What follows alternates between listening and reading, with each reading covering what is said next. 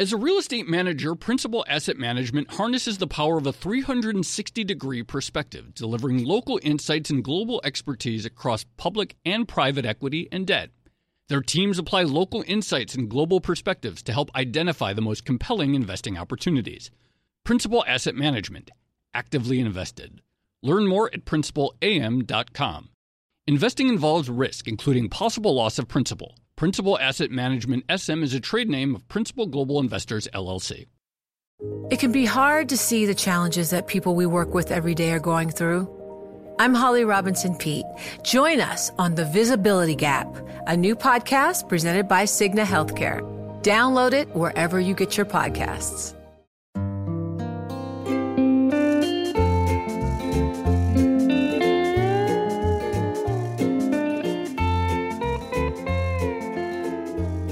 Hello, and welcome to another episode of the Odd Lots podcast. I'm Tracy Alloway. And I'm Joe Weisenthal. So, Joe, uh, we like to talk about money on this podcast, don't we? We love to talk about money. Of course, talking about markets, talking about economics is always inherently or to some extent a discussion about money. But we also like to discuss money itself, as in the stuff, what it is, where it comes from, what gives it its value, how it evolves over time. Those are, of course, uh, some of my favorite favorite favorite episodes that we do. Yeah, I know they are, and that's why I think you're going to enjoy this one because we are going to dive into a sort of I want to say brand new currency, but it actually kind of has its roots in something very very old, which is during the Great Depression we saw a bunch of different towns and areas in the United States issue their own local currencies. We also saw sort of um, unions, work unions, issue their own scrip. This is something harking back to that era. Yeah, absolutely right. Like, you know, we have this crisis in this country and it affects every layer of government and every kind of business. But uh, we have this sort of weird issue where a lot of the entities that are on the on the um, front lines of fighting the crisis, so to speak, are the cities, towns, and states that deliver services to the people. Uh, but they can't create their own money for the most part, unlike the federal government. And this is all coming at a time when, because of the collapse in the economy and the collapse in service activity like restaurants and stores, uh, tax revenue is uh, really dried up. So a lot of uh, public entities at the state and local level, while they sort of wait, hopefully, perhaps, for uh, more relief from the federal government, are in a, uh, a severe crunch. Right. You have this tension between the federal level and the local level. But like I said, you know, there have been instances in time where the local level, the local entities, towns, villages, you name it, take matters into their own hands and, decide that they're not going to wait necessarily for federal money. So this is going to be one of those instances. And I'm happy to say that today we're going to speak with Wayne Fournier. He's the mayor of Tenino, Washington, population just shy of 2,000 people. And over there in Tenino, they've invented their own currency as part of their response to the COVID 19 crisis. Can't wait. I love this. All right. Uh, well, without further ado, let's bring on our guest, Mayor Fournier. Thank you so much for being with us. Thank you for having me, Tracy. Maybe just to begin with, you could sort of lay the scene for us. I, I mentioned Tenino is a relatively small town. What's it like, and what's been the impact of the coronavirus crisis? Like you said, we're a, we're a smaller city of just under 2,000 people. We, we lie just about smack dab in between Portland and Seattle in the Pacific Northwest, uh, and we're relatively isolated. Uh, so when the, the lockdown occurs and the shutdown happens, most of our mm-hmm. businesses are service industry and there's not, you know, there's no like manufacturing anything like that. So when the lockdown happens, all the the restaurants, the stores, the retail, they just roll up their, you know, they roll up the carpets and they they lock the doors. For about three months, there was no traffic. There was no uh, cars parked downtown on, you know, the traditional main street as you would kind of picture it in in the kind of the kind of an old way of thinking of a city and no people walking around. There was little to no economic activity outside of our supermarket where you couldn't buy toilet paper or anything like that. And so you know seeing this uh, this lack of activity and knowing that there would be some you know financial fallout from it uh, we decided to dust off an old idea that, that popped up in Tenino in 1931, where we were the first city, I believe, in the U.S. to develop our own wooden dollar, our own currency.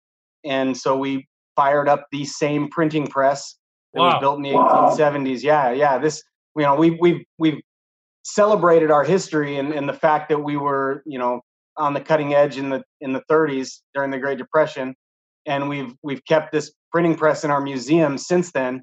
And so when it came time to fire it up again and use it to print money, it it worked. We've got a guy that knows how to operate it without losing an arm. Because when you fire this thing up, all these gears start turning and steam's popping up out of places, and it looks like something out of you know the Wizard of Oz or Willy Wonka or something. And you know this this person was in there for two days straight, uh, printing off these these two sided bills, and he'd have to print every single one individually, flip it, and uh, and it was it was quite a process. But we fired it up again, and we're going for it.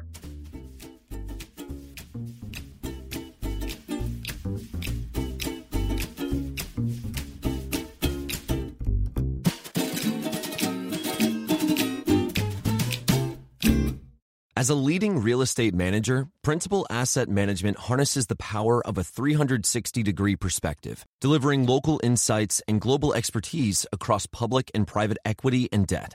Our experienced teams are uniquely positioned to uncover compelling opportunities in today's market, giving our clients an exclusive advantage. Principal Asset Management actively invested. Learn more at principalam.com. Investing involves risk, including possible loss of principal. Principal Asset Management SM is a trade name of Principal Global Investors, LLC.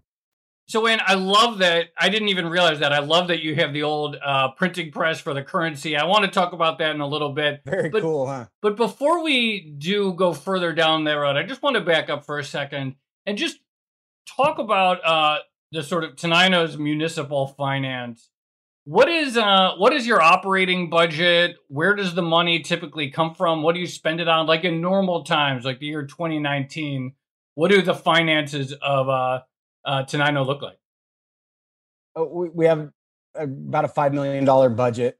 Most of that is wrapped up, which is I mean that's that's tiny, and most of that is wrapped up in a, a wastewater treatment plant operation. So our our, uh, our water and sewer utilities, we've got you know we built a, a state of the art wastewater treatment plant in like 2009, and so most of our budget is wrap, budget is wrapped up in the debt service of that. Hmm. Uh, so then about half of that is it goes towards operations. We have a police department, we have public works, um, we have city hall where we do all the administrative tasks. You know, there's not a lot of money to go around. We've been working really hard for the last couple years because we things have been uh, going well to save up some money. So we've got a little bit of money sitting in reserves, uh, kind of in an emergency fund, and that's what we've been able to tap into for for this. Not that you know we're, we only printed $10,000. So we print, printed $10,025 bills. But for a city of 2,000 people, you know, it, it's, if you were to multiply that by, you know, a large city, it, it gets, it gets, uh, you know, it gets noteworthy quick, I, I feel. And it's a scalable thing, you know, we're, we as a city for a lot of things, we're just like a little uh, laboratory. Right. And we're, you know, we have the ability to try interesting, crazy things, see if they work. It would be wild for, the city of New York to start printing its own money. But Tenino, let's give it a shot. You know. So real quickly, uh, you mentioned the five million dollar budget, but we're uh, on the revenue side. What is the standard source of that? Property taxes. Oh, okay.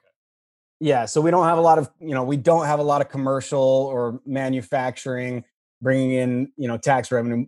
Primarily, it's property taxes, and we're a bedroom community. What have you seen in terms of a response from um, either uh, the sort of state government or the federal government. Did you get any emergency help for the coronavirus crisis from those two layers of government? There, there's a little bit of money that came in from the the CARES Act, sixty thousand dollars here, a little bit there, and then we have to find ways to use it. We have, you know, literally, I think about twelve to thirteen employees, and so our city hall has three people in it, and they are tasked with, you know, doing the the routine things when something like some federal funds become available typically we don't have the staffing and the ability to apply compete uh, go through the bureaucracy of you know, getting the little bit of table scraps that are available to us. So most of the time, federal funds we just we don't even we don't even apply for because all the rules make it not even worth us putting in the effort. That's interesting. See, I don't, I don't know anything about that, but like, what is the the sort of process? Like, I guess if you were bigger and had more uh, staff at the city hall, uh, you could theoretically aim to get some of that money. But okay, something like the CARES Act passes and they make some money available for towns and cities and states. How does that work? Or you said you got sixty thousand dollars. Like, how do you go about getting that? Or how do the bigger towns go about getting that? It, it depends on where it comes from. You know, like there there are systems like community development block grants, right? Mm-hmm. So we we are a an entitlement county. So our county has done the work for us to make us eligible for CDBG funds. If we were not, we would have to go and compete with everybody else and we'd have to have staff that were dedicated to administering those funds. We have staff that are dedicated already to absolutely everything. We we can't we don't we don't have the ability to have we don't have planning staff we don't have grant writers we don't have a finance department. Our finance department is like 60% of one person's job. Hmm. and they're already tasked. And i'm not much help. I you know i'm just i i'm just a normal citizen that decided for some reason to be mayor. You know i'm a i'm a knuckle dragging firefighter in my in my day job and then i put on a mayor hat every once in a while and try to figure things out on my own I had to start by Googling what money was before I started printing it. Oh, that's the best. Yeah. Oh, it's fun. What did you find when you Googled what money was? What were some of the things that you found useful? You know, some of the original well, money was originally in ancient Sumeria, was traded clay beads, and you know, it was backed by sheep in the communal pen, and you know, like stuff like that is fascinating. And you know, just what what is money? It's it's just whatever the hell we want to put our trust in that is going to satisfy a debt between two people or two right. you know things. And you know some so some people are debating what you know internationally right? This this whole this story that we're talking about right now it's it's in israeli media it's in india it's in uh you know I, i've seen it in the persian gulf times the fiji times. So all over the world people are talking about this thing that we're doing in this town of 2000 people. I'm seeing in newspapers where they have like somebody from the Institute on Economics is debating what Mayor Wayne Fournier is calling money. Well, it's not money, it is money. And I'm getting a kick out of this whole thing. It's it's insane. I, I don't know what money really is. I don't know if you know Steve Mnuchin is going to call me someday and uh, you know say I'm going to go to federal prison. I, I, I hope for something like that. I mean, that would just make the story more interesting.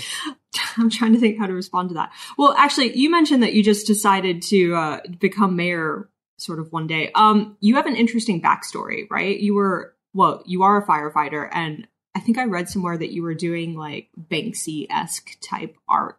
how did you get into local politics?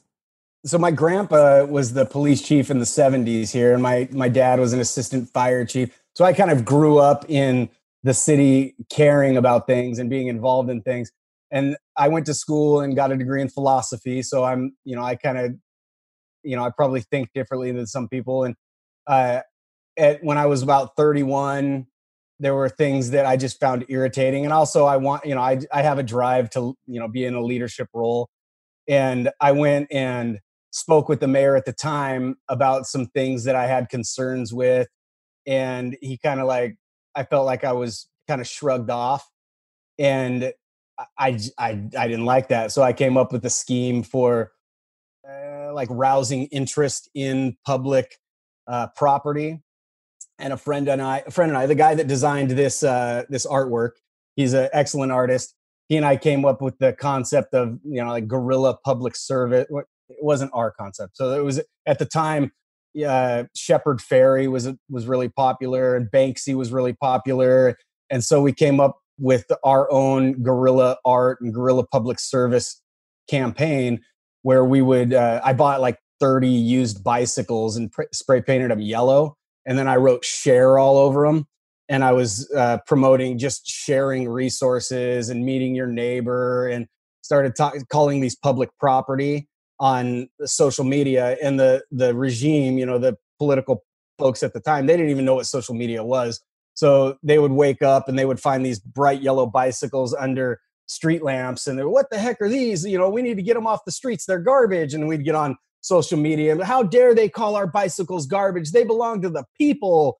And then kids started thinking they were cool and parents would take their kids out and get pictures of them riding around. It was really like a, a moment that the community kind of bonded on something that wasn't from the establishment and so it became an anti-establishment movement and we were constantly kind of thumbing our nose and we would do we and we're a city of 2000 people so everybody knows each other and we would do uh we would do press press conferences and my buddy adam would wear like a bandana over his face and hide his voice but everybody in town knew who he was so it was kind of fun and tongue-in-cheek and you know was, i was kind of like studying like what it was to do like you know guerrilla warfare and stuff like that and where you would you know you take the resources of the establishment and you turn it on its head and to make a bicycle to weaponize a bicycle was kind of the concept because you know who hates a bicycle? But at the same time the the established order like saw it as just a poke in the eye every time they saw one but it was fun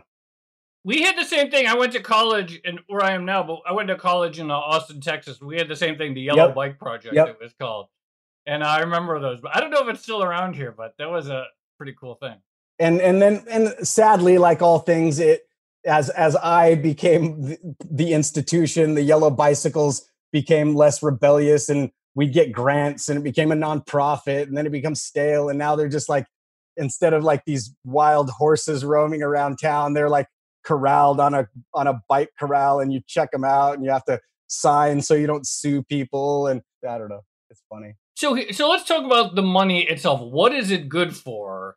How did you distribute it and what can you actually do with it? How do people use it to pay their bills? Just talk about the mechanics. It gets into someone's hands. What can they do with it? Why do stores accept it? Walk us through that part. So the the the people that live in the city if you're a resident you're eligible to apply. You come in and you apply and you have to show the city that you have been harmed financially through the pandemic. And then based on your income level you're eligible for up to $300 and we would distribute once a month you're eligible for your allotment. And then you just get it. You get these wooden dollars you can take them to any participating business which is nearly all of them and you can use them just like the us dollar. And then the business that accepts them that are participating they they should have come into the city hall and uh, read the program requirements that you cannot uh, you cannot give more than 99 cents in US dollars change.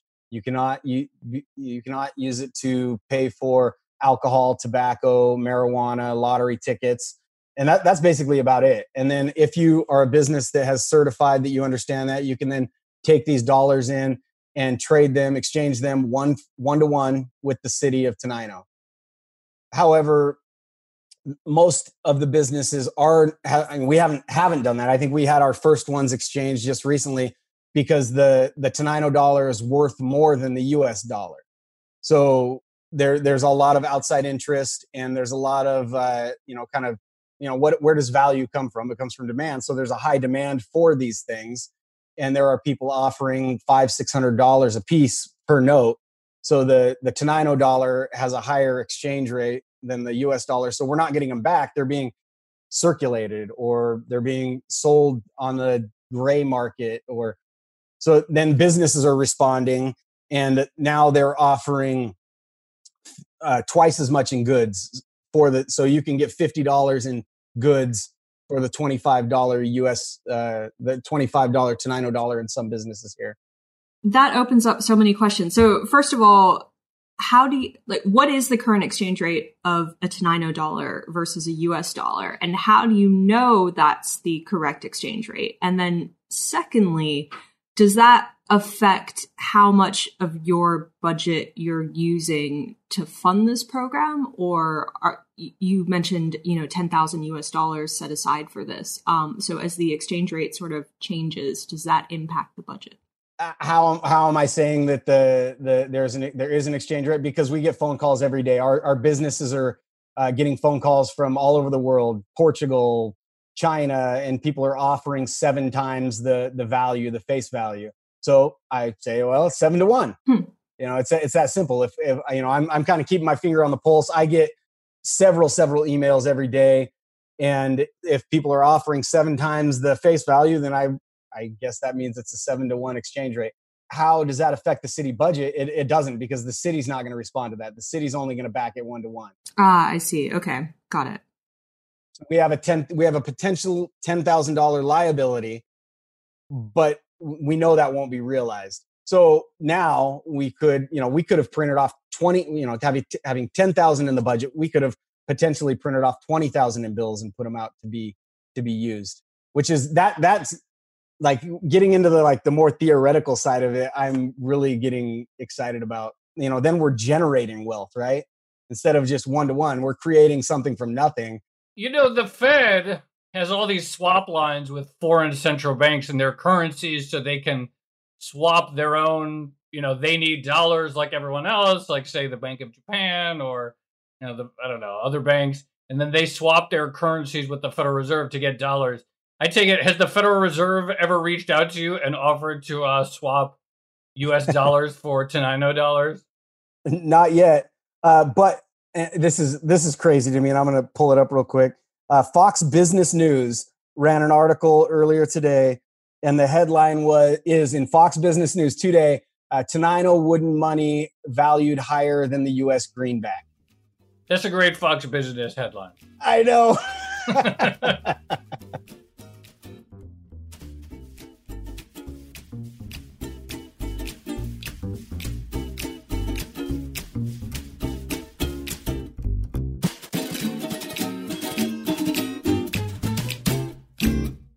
As a leading real estate manager, Principal Asset Management harnesses the power of a 360 degree perspective, delivering local insights and global expertise across public and private equity and debt. Our experienced teams are uniquely positioned to uncover compelling opportunities in today's market, giving our clients an exclusive advantage. Principal Asset Management actively invested. Learn more at principalam.com. Investing involves risk, including possible loss of principal. Principal Asset Management SM is a trade name of Principal Global Investors, LLC. So, we've been talking a lot about the international response, and you've seen a lot of interest abroad in this. Uh, talk to us about the, the local response. How have your constituents reacted to this? And I guess you have sort of two sides to this, right? You have the people who are getting the Tenino um, wooden dollars, and you also have the shops who are exchanging those for them there's a lot of excitement. There seems to be a lot of pride.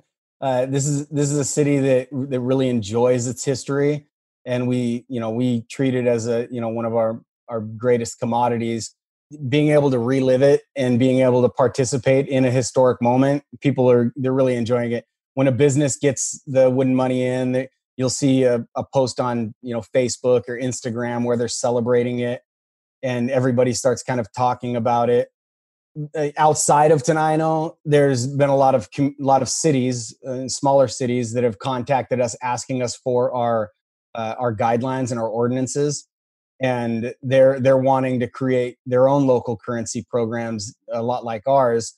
And I, that is another really fascinating aspect to this. Is you know we we set aside ten thousand dollars. That's nothing, but if five thousand cities set aside ten thousand dollars and inject it right into their main street, that's a lot of money and it's like it's kind of like a like a ground up approach instead of waiting for the feds to you know rain money down on you from above which never never gets there. It always ends up in, you know in some blue chip company or you know somebody's friends ends up getting it all or what you know you read about that every day.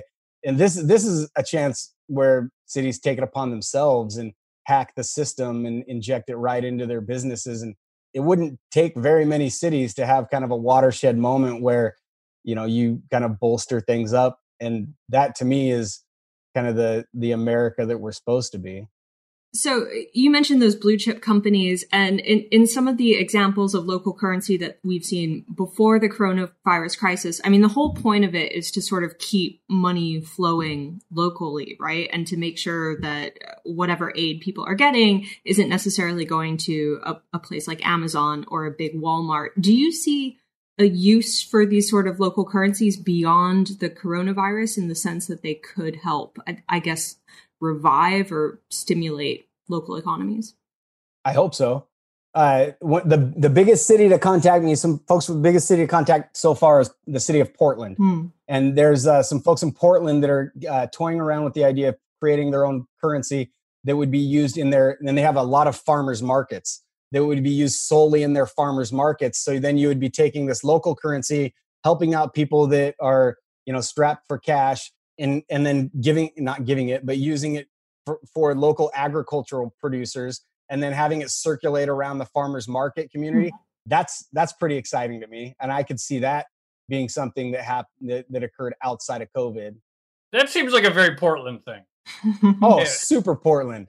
I swear though, before I forget, you really should get the Fed to set up a swap line with you because they do it for other countries. I don't see why they shouldn't do it uh, for cities. I'm gonna have to Google right what that means. Yeah, I'll send I'll send you a link that talks about it exactly because I think okay. it's the uh, the next level. Anyway, uh, here's another question: How many annoying crypto people have reached out to you trying to sell you their uh, their crypto solution to local currency? Oh yeah, There's somebody even designed a wooden chip crypto thing, and they're trying to like the the new age Tenino wooden dollar a, a, PhD student from MIT got a hold of me trying to create, and I, I haven't really bid on any of it. And I, I, like I like to throw it back at them that our our wooden money is less hackable than theirs. Oh well, that was actually I was going to ask this question. So what do you do? Like, how do you prevent uh, counterfeit?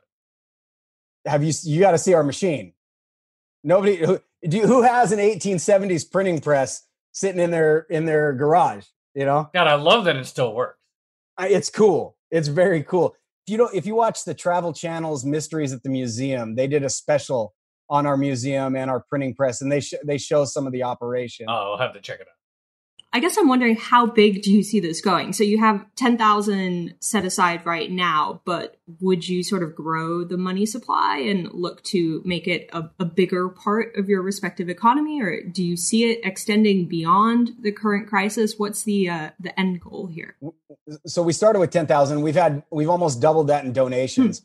So people from all over the all over the world have donated. We got like somebody from England that sent us $5,000 to help grow the fund. So so it's gotten a little bigger, and I, you know, we want to make sure that we have enough, you know, in that fund to help people that are struggling through COVID. So that's our primary intent is to help people through this.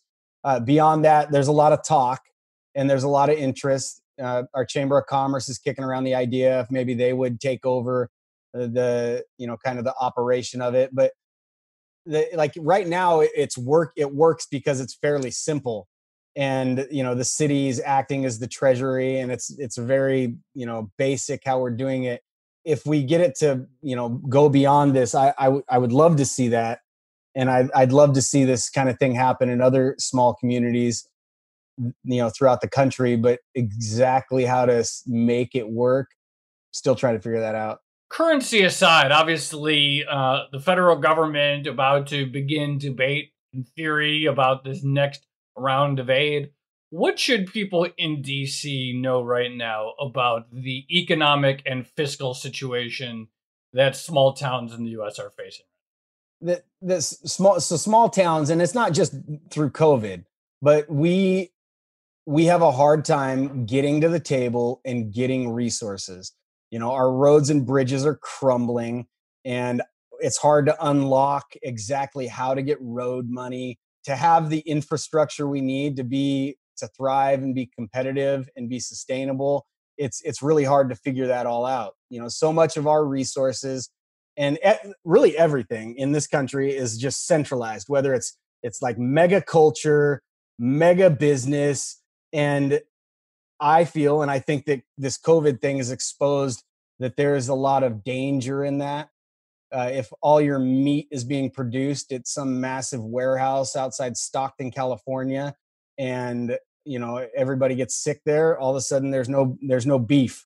With a lot of things, we need to decentralize uh, for safety reasons and for you know just and also for like cultural reasons. It, it, when everything is mass produced and you don't have like local flavor being developed like it like it used to be you just you, lose something in, in the human experience i think that microculture local culture those kinds of things have been lost and little you know little efforts like this if other communities can be inspired to take it upon themselves to take initiative and do crazy things eh, like our country was designed, you know, to have little laboratories of democracy, then we're going to have a much more robust country. You know, if you're just constantly waiting for the federal government to write you a check or you know some authority to tell you you can do something or what to do that's that's just that's boring. All right well mayor fournier it's been a fascinating discussion. We're definitely going to ask you to come back on like in a year's time or so to talk about how the uh, the monetary experiment went and whether or not the uh, the Fed did ever ask you to uh, swap currencies. Uh, I'll be live from federal prison. Hopefully not, but that would make it more interesting. Oh, it would be legendary if I if that. Either you're going to be in prison, or the Tenino dollar will be quoted on the Bloomberg terminal. So, oh man, it'll be uh, one of those two outcomes. But either way, it'll be legendary, I'm sure,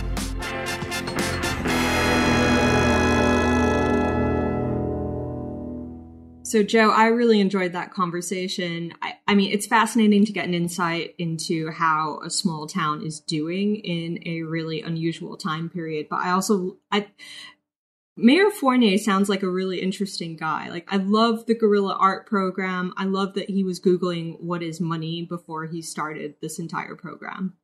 It sounds like he makes it sound like a fun job. Yeah, I know. You you gotta like Mayor Wayne or Mayor Fournier. I don't know what he goes by. The locals probably call him Mayor Wayne. Should have found out. Yeah, googling like launching your own currency by starting um by starting by googling what is money is like a pretty uh that's pretty awesome way to get going. Yeah.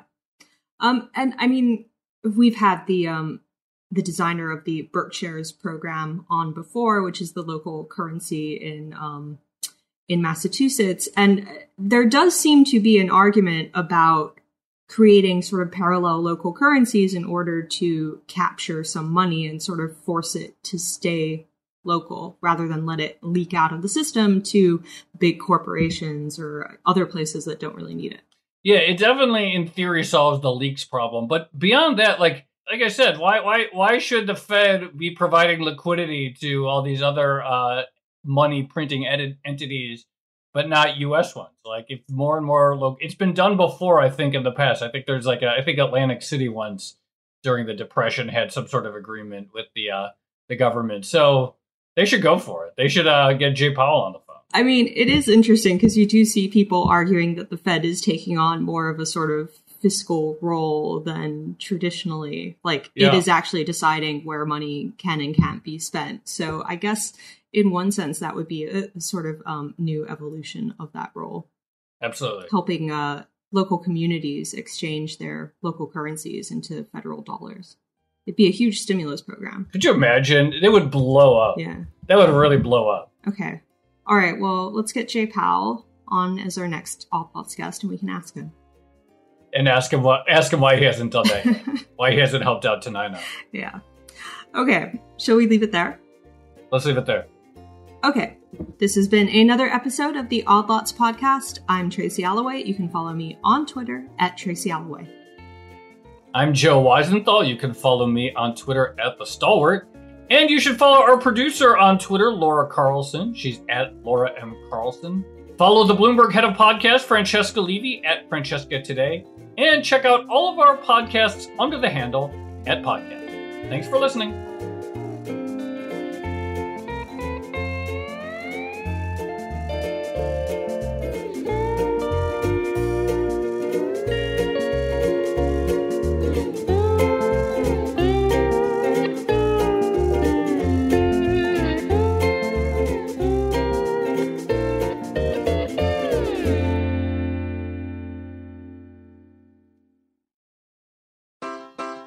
Your business further with the smart and flexible American Express Business Gold Card.